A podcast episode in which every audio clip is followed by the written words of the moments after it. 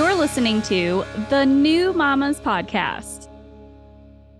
Hello, everyone, and welcome back to the New Mamas Podcast. It's your host, Lina Forrestal. Today, I'm talking to Carly Ely, a repeat guest. Sometimes we have people on again because the episodes are so good and so informative. Carly and I did an episode on how to sleep train your newborn newborn sleep, basically, big bucket topic. And that was a really informative and helpful episode. I feel like for no matter what stage of motherhood you're in, because I feel like a lot of the sleep hygiene tips we talked about are things that we can even take into our older children in adulthood. And topical, talking about older children, our episode today, we're going to be talking about sleep training toddlers and preschoolers. So fun. Carly, welcome back. Thank you so much for having me back. And we were just talking about our own children and their ages. So maybe let's give the audience a bit of a primer on where we are in our motherhood journeys. So my son Archie is I always say he's two and a half, even though he's not two and a half anymore. Like he's turning three in June. So that's, I don't know, a couple months from now. But I don't want to be the mom that's like, he's 54 months old and ugh, cringe. Exactly. I know. I basically just round either like down or up like yes. half like six month increments, right? Like but then you don't yeah. want to say my like if he's not yet three, like you it starts to get weird. Like you don't want to say he's like almost three if he it's like hard to say because you're it's kind of your baby, you know? Right. And your your daughter's turning, you said three in September. Yeah, she'll be three in October, and then my son is four and he'll be five in September. Ah, so crazy. Yeah, let's just get into talking about sleep. So, my first question is maybe selfishly a question because this is where I am. Okay, so Archie sleeps in a bed with us. We bed share. We love it. We're actually perfectly fine with this arrangement, and it's been a joy for us. However, we are planning on baby number two, and I am just not really sure where to go from there because I do not think four of us can fit comfortably in a king size bed. I'm also concerned about when I get pregnant of how much space I'll need and if it's going to be very comfortable to have him in a bed. He does have his own room and his bed set up, but how would you recommend transitioning if you're bed sharing someone someone a preschool uh, not preschooler a toddler from one bed situation to their own bed in their own room yeah, for sure. There's a lot of components that'll go into it. So the first thing I'd want to know, does he has he ever like slept in his bed on his own or is it just kind of there for show? No, we are truly effed because he has never slept. It is just a decoration piece. at this point. Right. Okay. Well, then I would start there. I would start by acclimating him to the room and the bed and making it a fun sort of adventure for him. So I would start with starting some playtime in there. Does he nap in your bed as well? Yes. Okay. So I would start with like doing some just playing in his room, not even around sleep at all. Just like if does he have toys in there, like just kind of spending yeah. time in there. Okay. So at this age, since he'll be almost three, he there's a lot more language. He understands a lot more than like a baby does, obviously, right? So with this, you can actually kind of get his buy-in a little bit more than you would with a baby. Mm-hmm. So you're going to start slow by kind of framing it like um, it's an exciting thing to be in your own bed because you're a big boy. I like to start with books and just reading books about his being, you know, I sleep in my own bed.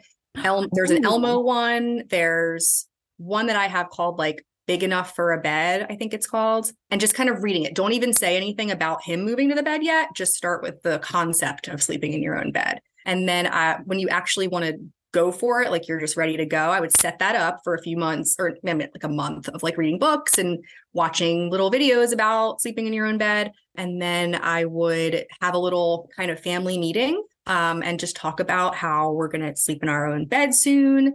Um, let him pick out like a new pillowcase or a new stuffy to sleep with or something that's like makes him feel cozy and you know excited for it. And then I would start with some, so you kind of have to do equal parts like boundaries. Like, yes, this is where you're going to be sleeping now, right? Like, there is an expectation we're setting up, but also, and can be consistent with it. And also, you have to kind of give him lots of little choices sprinkled in and have like a very, um, you know, a toddler friendly bedtime routine. Um, there's a lot of components that go into it that are less about really about sleep at this point and more about just giving him the confidence that he needs to be in his own bed as opposed to in your bed, right? Because mm-hmm. he can mm-hmm. sleep. It's just now it's like he has to sleep there. So. Yes. Yeah. And we got addicted to it because we were all sleeping. Whereas a lot of my other friends who had kids in their own beds were waking and we'll get to that because I definitely want to ask you questions about that. My other friends had, you know, kids in their own beds in their own bedrooms, but they would wake up multiple times a night and run into mommy's, mommy and daddy's room and no one would sleep. So I'm like, well, every we're, we're all sleeping. So why fix what's not broken? However, Yes. well that's great there might be a time I mean, yeah yeah. no it's that's good because that's that would be my main thing is that like I, I do hear the same thing where it's like you're kind of just like getting kicked in the face and they're but i guess he's like a pretty quiet sleeper so that's yeah i got lucky and i think because we've also ha- big no no have had dogs in the bed as well i feel like we're always used to sleeping with some sort of animalistic creature in the bed. Uh, warm bodies all around yeah.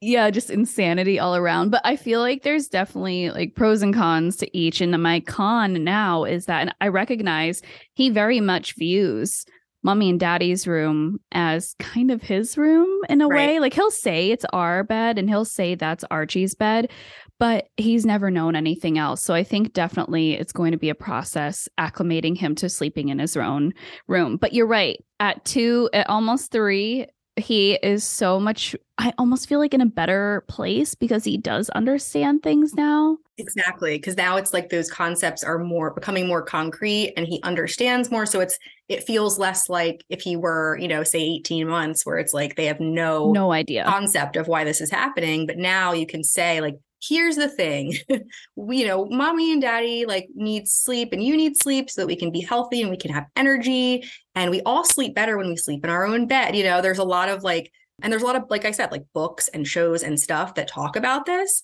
um, you could talk about how his friends do it. You know, they sleep in their own bed. Um, because I know he probably goes to some type of preschool, right? Yes, I do that all the time. I'm like, yeah. guess what? I'm like, Kira washes her hair. Right. Sadie washes her hair. I go through the list. One hundred percent. I say that to that's what I something I say too to my kid, and I tell parents too. Like when there's any type of like bedtime protesting, and they're like over two years old, it's like, well, it's time for you to go night night, and also so and so is going night night right now. Like everybody's going to sleep right now, you know, and so it funny. works because they're two. So, what about for my friends out there who have kids in their own rooms, but they're getting up multiple times a night and are sort of running into mom's mom and dad's room and disturbing their sleep. How do we get our kids? I feel like this is like the million dollar question. Are you ready? How do we get them to sleep through the night in their own beds? So it I mean it just depends on a lot of different things. So if you're starting from like that's that's your baseline is that if they've always had this problem or whether or not they've this is a new thing like regardless it's it's now a thing and so you kind of have to you know meet them where they are but also start to establish those boundaries. And it's going to involve some type of sleep training in most cases. And when i say sleep training for older kiddos that's going to look a lot different than it does for babies.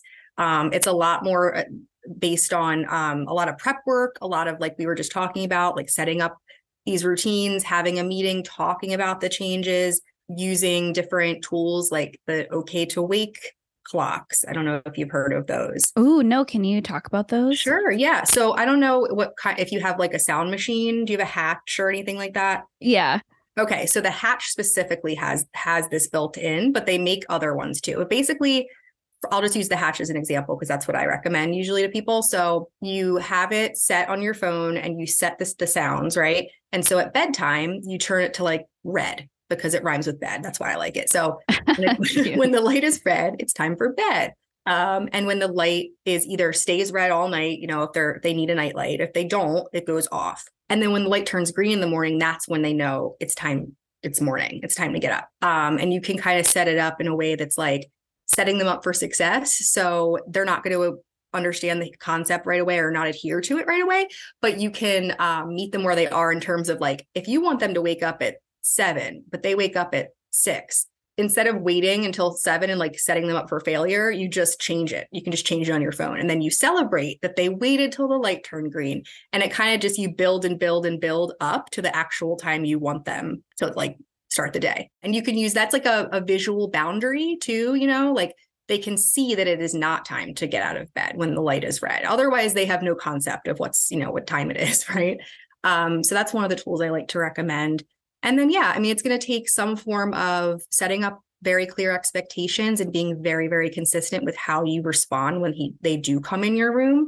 Um, one method that I don't know if some people may have heard of is just the silent walk back. So if they are able to leave their room, you don't basically don't react. You're like a robot and you just take them by the hand or pick them up or whatever it is and you take them back to their room. And the first night you probably are doing this like upwards of a hundred times or something. Like it's going to be a, a rough night, but you're probably having rough nights anyway. So this is like a small price to pay. And then eventually there's no reaction. So it's like with anything else, right? It's like there's, I'm not going to get this. This is, you know, this is not fun.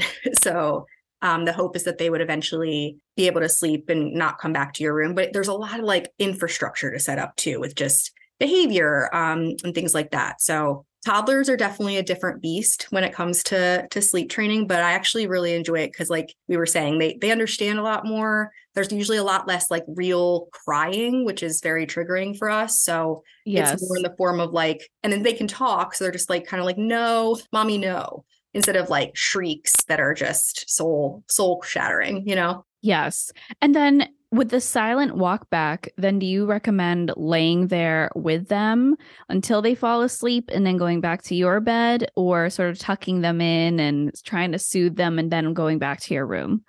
Yeah, no, um I definitely don't ever recommend if you can help it like if if laying down with them isn't a thing that you, they need at bedtime that we don't do that um just because it kind of like non-verbally shows like makes them feel like maybe maybe this is where mommy's supposed to sleep like she's sleeping mm. she's laying mm. down seems like she kind of wants to go to sleep in here you know as opposed to like being very clear about like this isn't my bed like i'm not this is your bed and i have my bed and um setting up that that that boundary got it okay that's that's good because i i think a lot of people instinctually probably want to do that and that's yeah. not yeah i can see how that's also confusing for a toddler. Yeah we've all i mean i've done it too before i knew you know what what was kind of behavior how the behavior change works with this.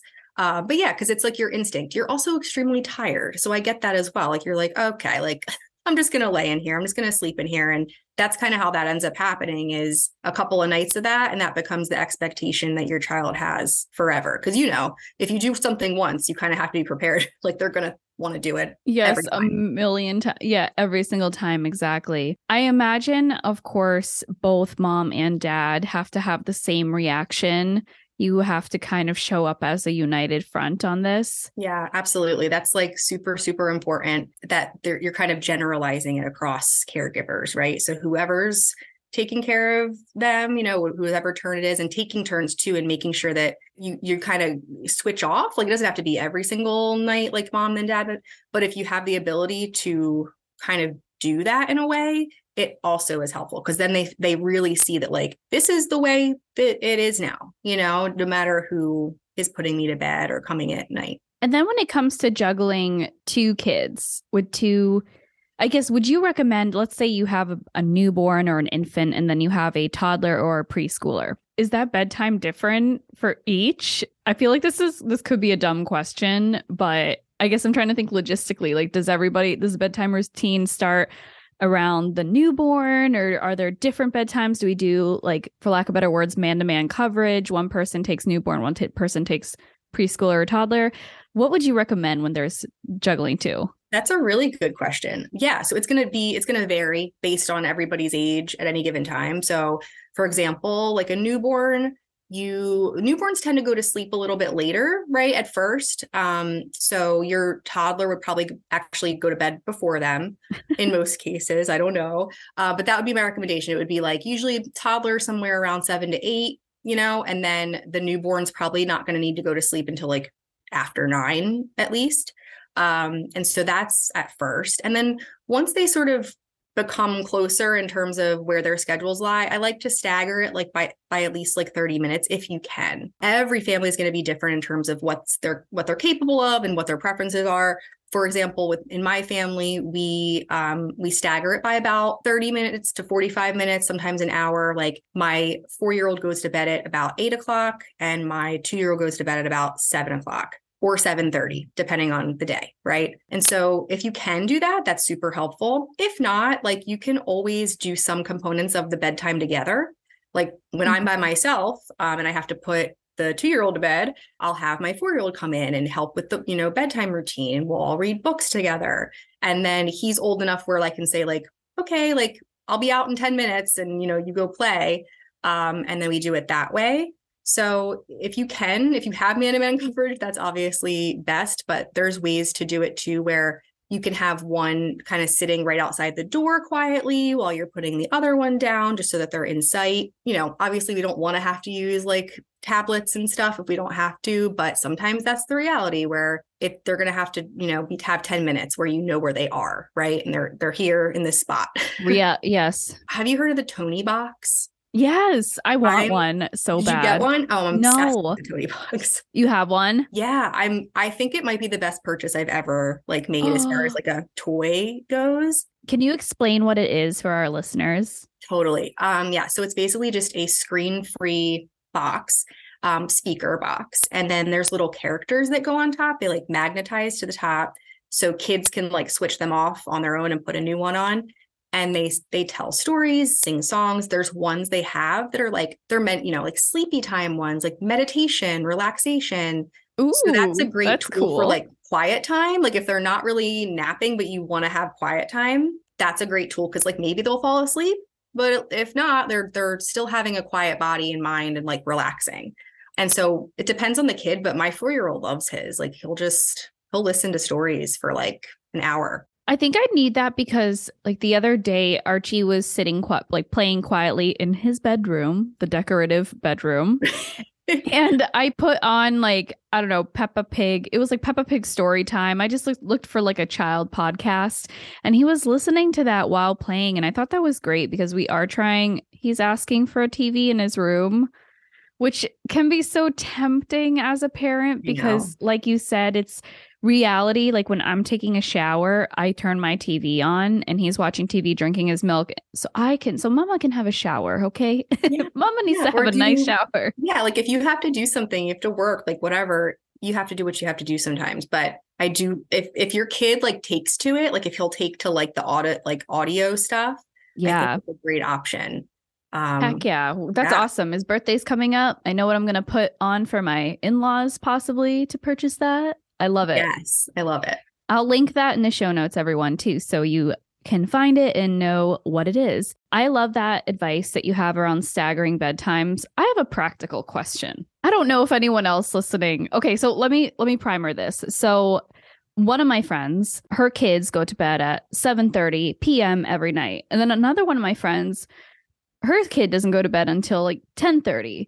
And then we are we i feel like we start the bedtime routine early like we start dinner early but somehow some way things just drag and we don't actually go lights out until about 9:30 and I want to push that back. 8 p.m. Okay. sounds really good to be like lights out, music. I have the hatch also and okay. I like the music that it plays. I have like a yeah. couple playlists on there. I put on the music, turn off all the lights, we go to bed. When do you start your bed for your daughter your daughter's your youngest correct mm-hmm. yeah for your daughter that goes to bed at seven like what time do you start dinner and everything and like can you practically like in a practical way walk me through your like evening Absolutely. Yeah. No. And so uh, my life is also not like a vision of perfection, just as a disclaimer, but my bedtime. So we start dinner, we have dinner available. Let's, let's, let's be real. Okay. Dinner is, there is food. 5:30 okay like i have something oh, available. that's good um but they don't eat it then like they'll they'll eat like 20% of it um and then basically they do the thing where it's like so this is weird my daughter has always since she was a baby wanted she'd have like two dinners she'd eat our dinner and then she would like house like the rest of it like five seconds before we went upstairs for bedtime And somehow that, I, I know it was bizarre, like, but it was the same dinner. It wasn't like she asked for something different. Like she just would go back and eat the cold plate. Like anyway, so we've had this weird thing where it like evolved into now she gets her night cheese because she likes cheese a lot. So she'll eat like a Babybel and like a one of those like once upon a farm pouches. So I feel like okay about it. It's like that's not bad at all. You kidding? Cal- there's calcium, protein, veggies. I'm seeing all sorts of good stuff in that. Yeah. So we sit in her room and like I read books and she eats her like night cheese. and now my son, who's an extremely picky eater, like to an extent where we do feeding therapy and stuff, he basically does the same thing. So he does his bedtime routine. We sit and he eats basically what ends up being his dinner right before we go brush his teeth for bedtime. Wow. So that's my weird, that's my weird like situation. But I do have dinner available at 5 30. And then at about 6:45 I'll take the 2-year-old up. And we don't do a super long routine like bath if we do a bath, we'll start earlier at like 6:30. Mm-hmm. Um, but we mm-hmm. don't do it that every night. We do it like every other night. Um, and then Oh, you bath every other night. Yeah. Yeah. Oh, and I'll do option. them together too. I throw them in together at this point. it's, it's okay for now. Um, and it is very efficient. So yeah. And yeah. And then we just 15 minutes, like she eats her cheese, we read some books, and then she's in bed at about seven. And then same with the older one. He gets more of like 30 minutes and then brush teeth. And we're in bed at like eight o'clock. And yeah, I mean, I I kind of forget what the question was. Just to how to push it earlier. Is that I was yeah, I wanted to see what your routine looked like because you seems like you were successful in getting to 7 p.m. lights out, which is pretty good. So I think yeah. yeah, having dinner ready or having dinner available, food available at 5 30, 6 45, call like it's it's tough. It's it's definitely yeah. so hard because like I feel like we we also like clean in between yeah. then too, trying to clean for dinner, feed the dogs. Like we have a bunch of like little things we do. Do you think it matters? Like, do you think time of when a child goes to bed matters, or do you think it's different for every family? Well, I mean, that's a great question. I think it's, I think there's kind of a continue, like, I think it's fine as long as it's fine.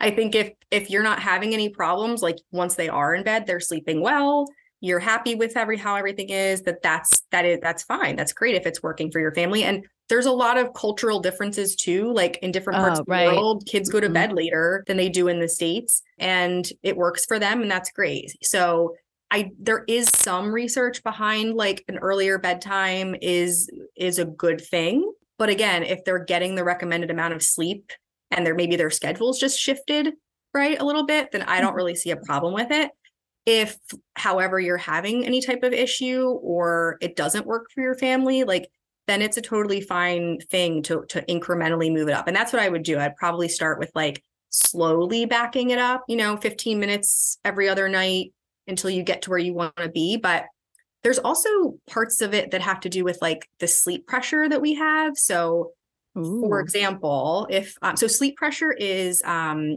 basically when you wake up in the morning you start at zero if you think of it as like a like a scale. And you start at zero and then at throughout the day it builds and builds and builds until your body is ready to sleep. So it's like sleep pressure building up. And so certain things take that pressure off. If you take a nap then you kind of start back at zero basically when you wake up from the nap. Wow. Um, never heard yeah. of this. I'm so, blown away. And so like when your kid ta- if your kid takes a nap so this is something that families commonly will come to me with where it's taking a really long time for them to go to sleep at night. And it's not like they're like necessarily always fighting them or they're, you know, it's not necessarily like this big dramatic thing, but it's just taking a long time. And so sometimes, a lot of times, actually, it has to do with like naps, where as they get older, they just need less sleep. Um, and so what can happen is it's almost like the nap time can be stealing from the nighttime sleep. Wow. So if they wake up, they sleep too long during the day, or if that nap is um, too close to bedtime, like if there's not enough time between the end of nap and bedtime, that can be a reason why they would take longer to fall asleep. Um, if everything else, like if you're trying to get them to go to sleep earlier and like it's not working, that's something definitely to consider. I mean, I guess that makes that makes sense. Like the other day, Archie and I slept. We took a three hour nap, which is a little bit. That's a lot. That's like a, a whole sleep basically. Yeah. But that night in particular, yeah, we didn't end up going to bed until real late. But giving up the nap is so hard because I think also as parents, that's also our like reprieve, especially on the weekends. 100%. And you don't have to give it up. Like that's, um, don't give it up as long as it's working. Like seriously. Right.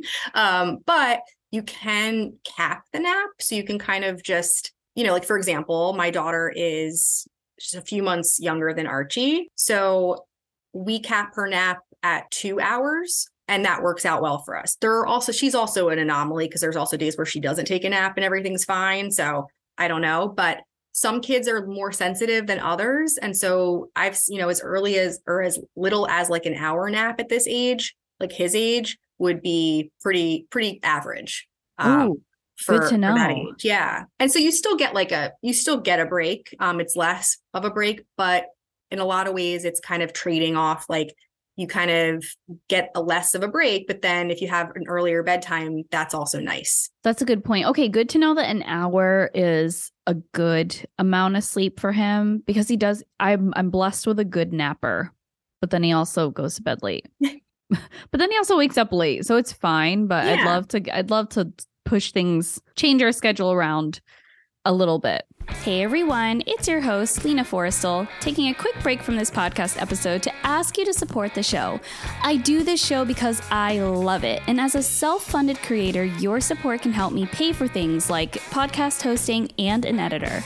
So here's how you can help share this episode with a mom friend, caretaker, or soon to be mom friend. Leave a review on Spotify or Apple Podcasts. And if you wanted to throw me some coins, you can donate to the show at buymeacoffee.com slash new mamas podcast. Any little bit helps, and I appreciate your support.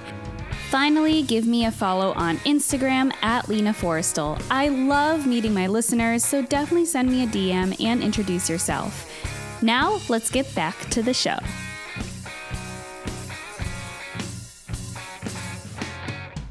So I'm curious about you mentioned your son being a really picky eater. Did you want to elaborate a little bit on that? Like, do you know, like, when did that start? And the reason why I'm asking is because I had a really great eater. Archie ate, Archie ate everything falafel, hummus, Indian food, everything. And then it feels like, and I think part of this is normal into mm-hmm. toddlerhood. I just feel like I'm making the same meals over and over again. Yeah. And it's a little bit stressful. So I just I'm curious about like how what your experience was with that. Yeah, yeah, I'm I'm happy to talk about it. I'm not officially an expert in any way in this. Um, I don't have degrees of, for it, but I I probably should, to be honest with you. That's actually this is actually something I I you know in the future I do hope to incorporate into my practice with with sleep as well to have because they're so related also. Um, and also yeah. some of our biggest stressors as parents, I think. So, yes. Yeah. um, but with him, he, you know, his is what I at this point. So I had no idea what was going on. At this point, I believe strongly that it's related to neurodivergence. So mm. I myself um, was recently diagnosed with ADHD and autism. And I believe that he is basically me, like four year old me. I didn't have picky eating stuff, but there's a lot of sensory components that can go mm-hmm. into it, a lot of like rigidity and wanting to have control and just struggling to try new things um, that can go into it. And so before we I had any idea, when he was a baby, this has always been an issue since like 10 months old. I would say we we did an early intervention because he just wasn't picking up table food. Like he would like mm. not really want purees. He would eat them, but he wasn't into it. And then he wouldn't eat anything other than like puffs, you know, like cereal. So we were a little concerned and we started doing OT for him. And it was a long journey. We tried different things and nothing really made a difference. Like he really still only would eat like crackers and just like cereal and like basic like processed carbs essentially um, for a really long time. And then we recently, like last year, found someone who was great and she came to our house and she did something completely different that I'd ever seen anybody do. She has her own like specific method that she uses and she got him to eat some fruits which he had never ate willingly wow and some meat which he also had never ate willingly and some cheese like basically every other food group which he wouldn't eat um, and so now he's he's he's still picky he still likes what he likes and doesn't like what he doesn't like but having that knowledge that i think it's partly due to being neurodivergent, and that with those kids, it's basically all the feeding therapies don't really work mm-hmm. with them. Um, it's just a different thing. So it's more about letting him have the space where you're not feeling pressured too much while also saying like we do need to to try new things sometimes and he's much more willing to do that which is you know it was amazing like when he started eating chicken nuggets never did i think that like i'd be thrilled that my kid like likes chicken nuggets but here we are so for i will say throughout this journey like i learned so much to the point where again i feel like i i want to talk about it and help other people through it because there is like such a spectrum so when kids become toddlers, there's something called it's neo neophobia, I think. It's fear of new things and food is a new thing. I and just heard about this the other day. Yeah. Yeah. So like it feels like a threat to them because all of a sudden, even if they ate it before, now all of a sudden stuff new things feel threatening. So there's that piece. There's also boundary, not boundaries. There's also they're coming into their own and kind of testing boundaries and wanting to see what they can mm-hmm. have control over. So, like, I don't know if this has happened to you, but with my two year old, now that I know what's normal and what's not, like with her, I very much know that this is normal. Like she likes strawberries, okay? And she eats a bunch of strawberries, like a pint of strawberries. And then the next day, it's like I'm trying to feed her like lava. Like yes. So, so that is that's the normal part. It's like frustrating, but very much normal toddler developmentally appropriate behavior. And then there's also like the in between where you might need a little bit extra support um, but that can be easily remediated like they can do some therapy and and feel a little bit better about it. Um, and so there's just such a big range of like between what's normal and what's something to be concerned about. But does he what does he like to eat? Like what is his his jam right now? Right now we are in a jam of Pasta is usually a safe food. The Perdue Plus, it's a chicken nugget that also has cauliflower and chickpea. And I read the pa- the back today actually. So you probably saw it. it's like chicken and vegetable. It's like a fourth cup of vegetables. He'll do those, which I'm like, thank goodness. Seriously. Um, fruits. I don't know. He's suddenly loved apples. Suddenly now loathes with a passion apples. sometimes banana, always dried mangoes. It's it's very interesting. Like just the toddler that like you said, like one day loves it, the next day it's like I'm trying to poison him. Absolutely. The other thing um, I was thinking, I remembered while you were saying that is that one of the major red flags, if like you are concerned about your kid for any reason, because there is, they are so picky, but then you're like, is this normal or is this not normal? um, is if they're eating not eating like a whole food group. Okay, like if they are missing an entire food group from their diet, I don't know if I would count veggies as much, just because most kids don't like like toddlers don't eat a lot of veggies.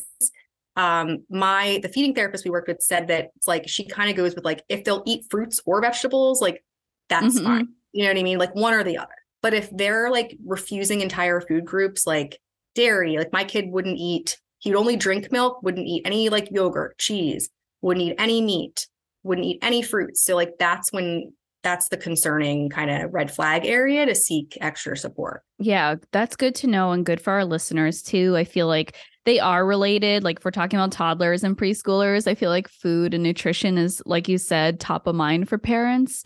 And what's interesting, I guess I understand about fruits, I saw a diagram, it must have been on like Feeding Littles, was that they showed like a strawberry like six times. And then underneath it was like sweet, tart, like semi sweet. Like the problem with fruit too is like the, the taste varies. Like sometimes they are sweeter, sometimes they're more bitter. And with the processed food, there's just control. Like an Oreo is always going to taste like an Oreo. Exactly. Unfortunately, I love Oreos, but I, I can't even have I can't even have them in the house because Neither I'm. I'm like addicted. If I I will eat the whole bag by myself. I can't stop. It's, it's so terrible. Weird. I'll just like walk by. Anytime I walk by, I just I like get one. Like yes, I can't not get the Oreo. yes, it's the weirdest thing. I can't. Yeah, we can't have it because of me. My my husband gets mad. He's like, he's like, why can't we just buy them? I'm like, no, we can't buy Oreos. He goes, why? because I'm I'll eat the whole thing. I have no control. I was like, if you if you want to buy them, buy them and like hide the them. Small, like a I, I bought like mini a mini pack. I'm like, we can handle this, I think. As a family, yes. It comes with six. We can just split it between right. all of us. Yeah, that that's interesting. It would be cool for you to offer like a toddler nutrition or toddler eating something because I feel like your brain is already structured to problem solve for sleep. So I feel like and because of given your own experience too, understanding your son. And also was it it must be like a weight lifted as well, like with his being not diagnosed is the right word, but being neurodivergent or mm-hmm. understanding that that's that's what it is. It's like, ah, okay, now I get it. Absolutely. It has a you have a lot more empathy for him with it and also like for yourself because as parents, we kind of link like if my kid eats this thing, then I did a good job. Like that's kind of how our brain mm-hmm. processes it. And so if you have a kid who will not eat normal amounts of food or normal variation of food it feels internally like you internalize it like like you're failing. Yeah. And so once you kind of if you get to the bottom of it and you can kind of say like this is nobody's fault right? Like this is what it is. We've done everything we could and it still is what it is and it's just kind of part of our our world and we just kind of have to work around it it it really is a game changer. It is like a weight lifted for sure. Yeah, that's very freeing. The other thing I heard on a podcast recently that made a lot of sense was like when we're serving our children food, like they just honestly might not be in the mood for said food, just like us. Mm-hmm. Like we're not always in the mood for a grilled cheese, I guess. Like if that or or chipotle, like if we're not always in the mood for pizza, we're not always in the mood for Mexican food. So it kind of makes sense too of like yeah, sometimes I don't want that. I want That's something else. point. Yeah, like uh, if imagine if somebody just every meal you had. I mean, we all kind of wish we had a personal chef for sure, but yes, surely you'd have some control over the menu. They wouldn't just you know force whatever it is. But yeah, imagine if someone was just like, "Here's your meal," and you're like, "But I don't want that." You know, it, it is a good point. We have to kind of think of that like they are little humans too. You know, they can have preferences. Yeah. And I feel like as parents too, as adults, we all have our own preferences. Like I I, I can only wear Bombas socks because I need them to fit a certain way. Like I just can't deal with another type of sock. Really? Yeah, I'm like so particular about so- I'm particular about sheets. I'm very particular about certain things. So when my toddler's particular about things, I feel like I can't get frustrated with him because that's me. that's how I feel about yeah. With yeah. him, I'm like, you're me. And like that's why sometimes we butt heads because it's like we're both we're just the same person. yes, it's like looking in the mirror and you're like, why am I so frustrating to parent? I know. And then I feel bad because, like, you know, I'm just like, I'm sorry, I'm getting frustrated for the same reason that you're getting frustrated. And now we're both just frustrated. And it's, it's a lot, but it's good. So is your daughter a little bit more like your husband? Uh, I would say so. I mean, she's definitely not as much like my son. Mm. Um, mm. so she's much more just kind of like her baseline is much more jolly.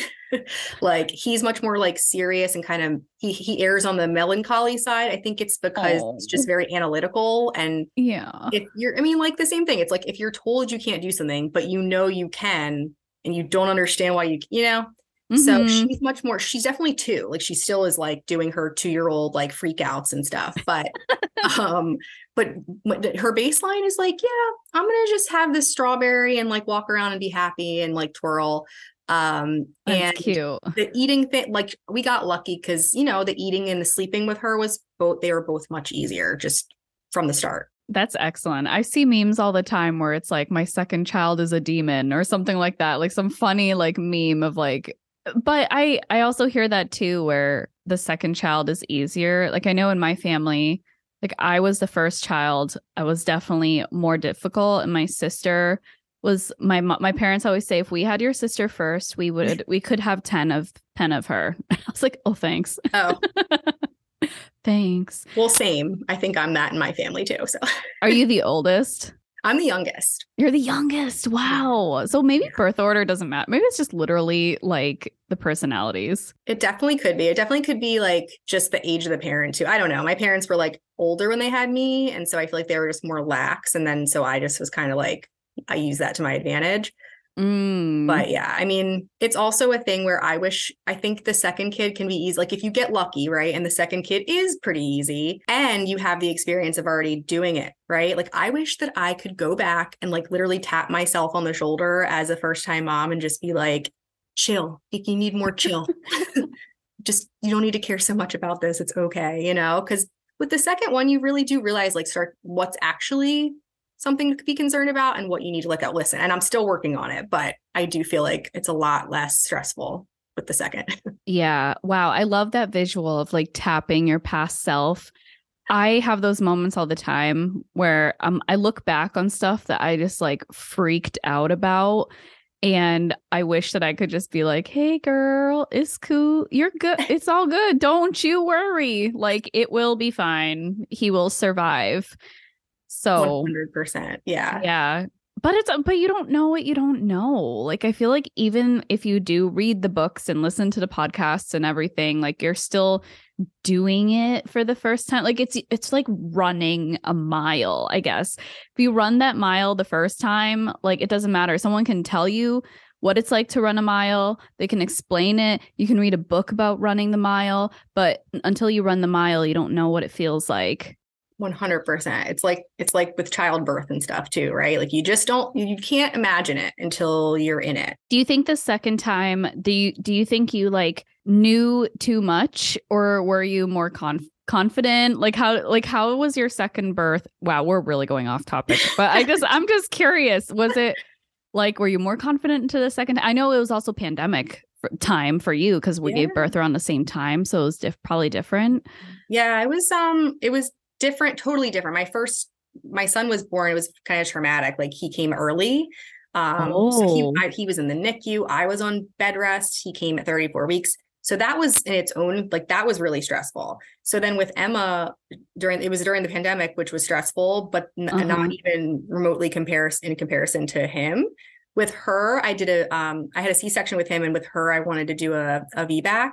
Um, and so I did and so that was they were just two Yay. totally different experiences. Yeah it was it was something.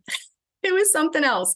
That's a whole nother story but uh yeah it was every kid is so different. And then as far as your like just your experience as a parent like it is crazy i think part of the reason that it might be also easier easier in quotes here as a second time mom is just that there's so much so much information available to us.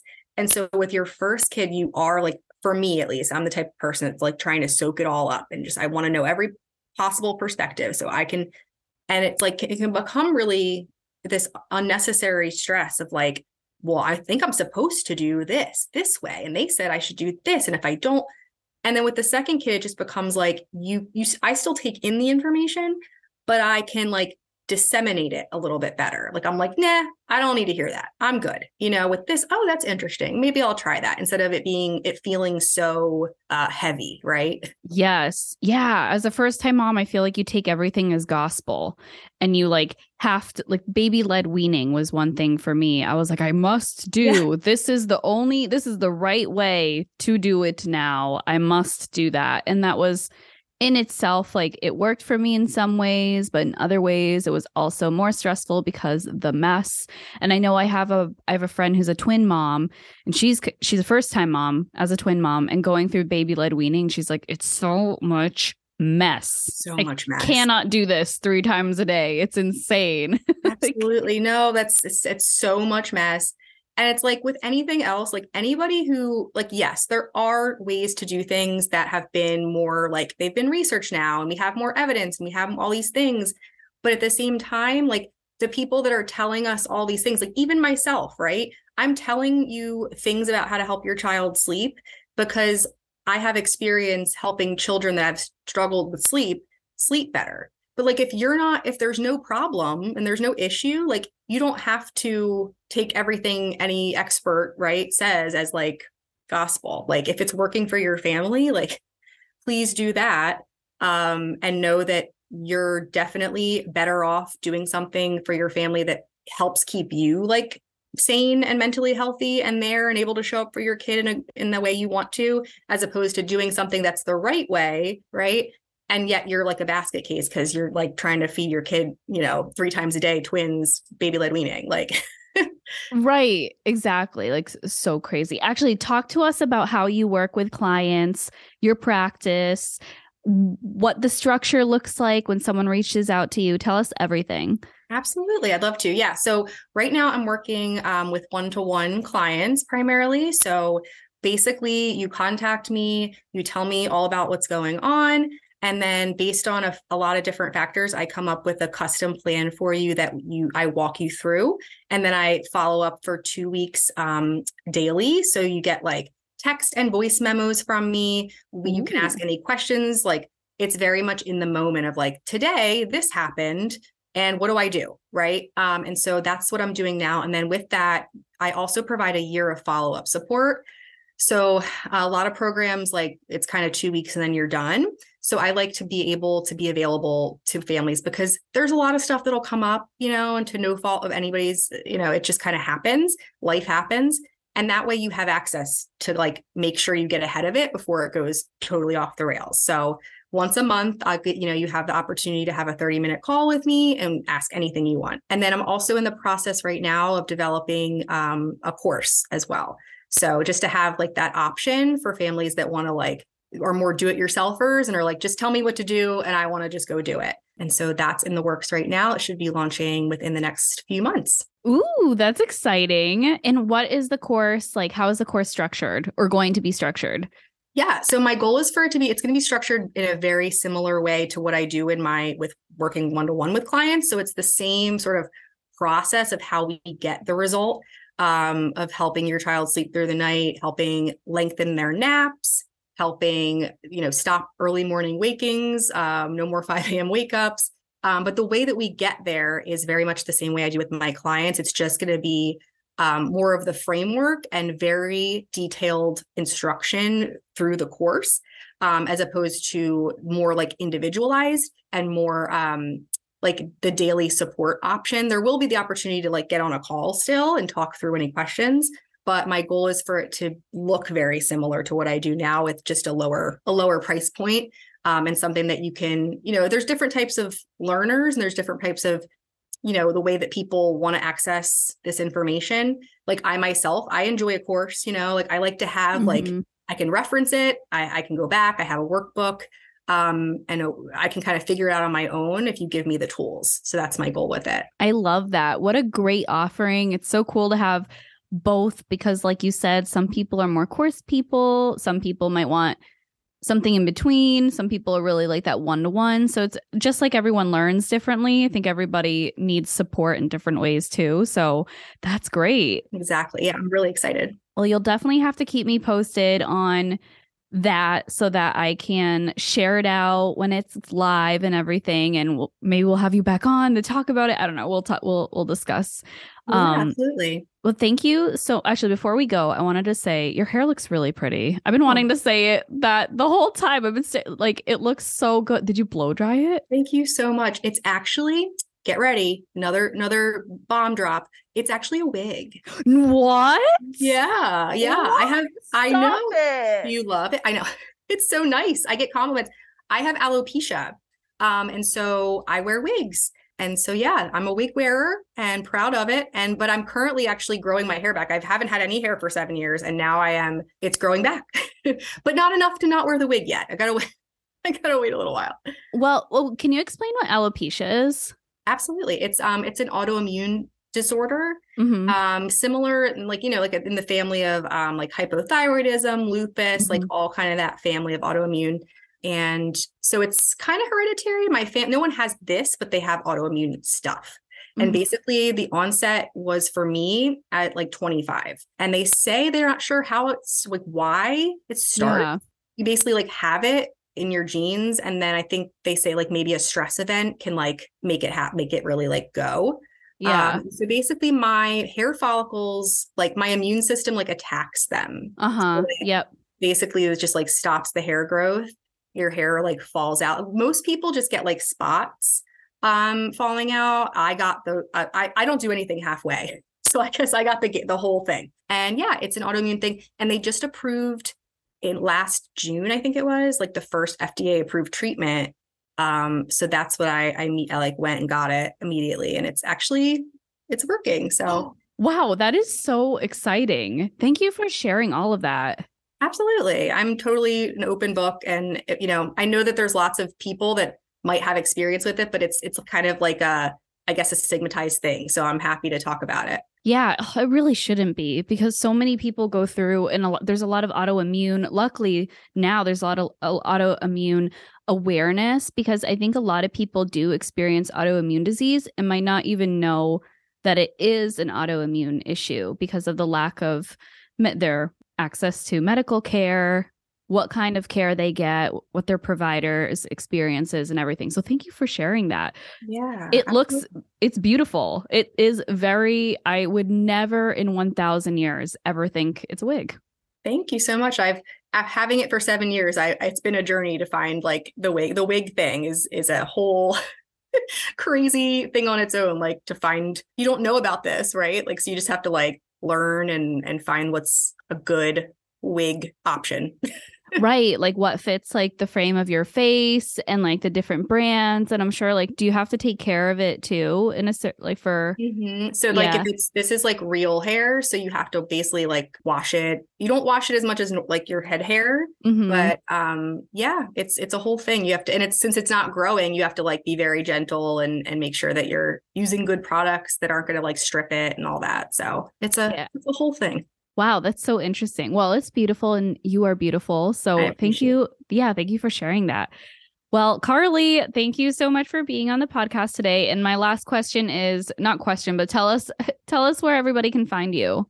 Yeah, absolutely. Um, I'm active on Instagram at the period goodnight period guide. And then also my website is goodnightguide.com. Goodnight guide, G U I D E dot mm-hmm. com. Mm-hmm. Okay, cool. And I will put all of that in the show notes. Everyone, thanks for listening. I hope you got some tips on here and if if you need a little bit more support, definitely reach out to Carly. She's clearly very knowledgeable. Like I brought like she she had no questions ahead of time, okay everybody, because I was unprepared for this interview. And I just spitballed at her and without like blinking, she just answered everything. So she clearly knows what she's talking about. Thank you. You're welcome. All right, Carly, have a good day. And everyone, thanks for listening and tune in next week for the next episode. Bye. Thanks for joining us this week on the New Mamas Podcast. This podcast was created to help first time moms everywhere navigate this new stage of life and talk about the honest and the raw moments in motherhood. I'm your host, Lina Forrestal. I'm a working mom by day and a blogger, photographer, and podcaster by mid afternoon. And as a first time mom myself, I'm on this journey with you.